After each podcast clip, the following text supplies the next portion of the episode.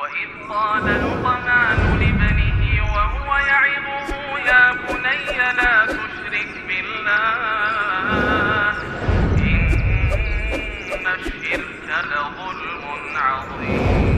وإذ قال لقمان لابنه وهو يعظه يا بني لا تشرك بالله إن الشرك لظلم عظيم.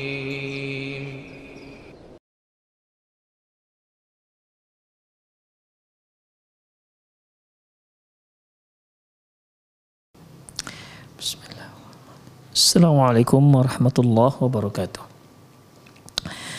إن الحمد لله نحمده ونستعينه ونستغفره ونعوذ بالله من شرور أنفسنا وسيئات أعمالنا من يهده الله فهو المهتد ومن يضلل فلن تجد له وليا مرشدا أشهد أن لا إله إلا الله وحده لا شريك له وأشهد أن محمدا عبده ورسوله الذي لا نبي بعده.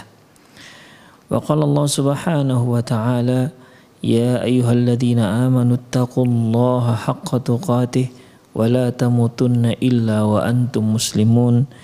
يا أيها الذين آمنوا اتقوا الله وقولوا قولا سديدا يصلح لكم أعمالكم ويغفر لكم ذنوبكم. ومن يطع الله ورسوله فقد فاز فوزا عظيما. يا أيها الناس اتقوا ربكم الذي خلقكم من نفس واحدة وخلق منها زوجها وبث منهما رجالا كثيرا ونساء. واتقوا الله الذي تساءلون به والأرحام. إن الله كان عليكم رقيبا. أما بعد إن أصدق الحديث كتاب الله وخير الهدي هدي محمد صلى الله عليه وسلم وشر الأمور محدثاتها وكل محدثة بدعة وكل بدعة ضلالة وكل ضلالة في النار Hal yu'athil irda billah bin zina minat fit tahrim? Apakah ada pengaruh?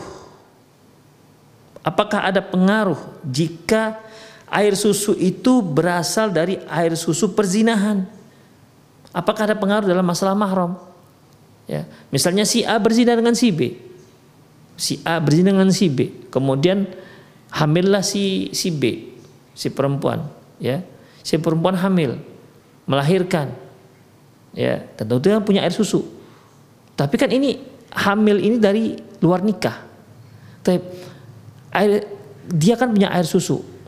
Air susu ini diminumkan ke bayi yang lain. Nah, ini bagaimana? Apakah ada pengaruh juga?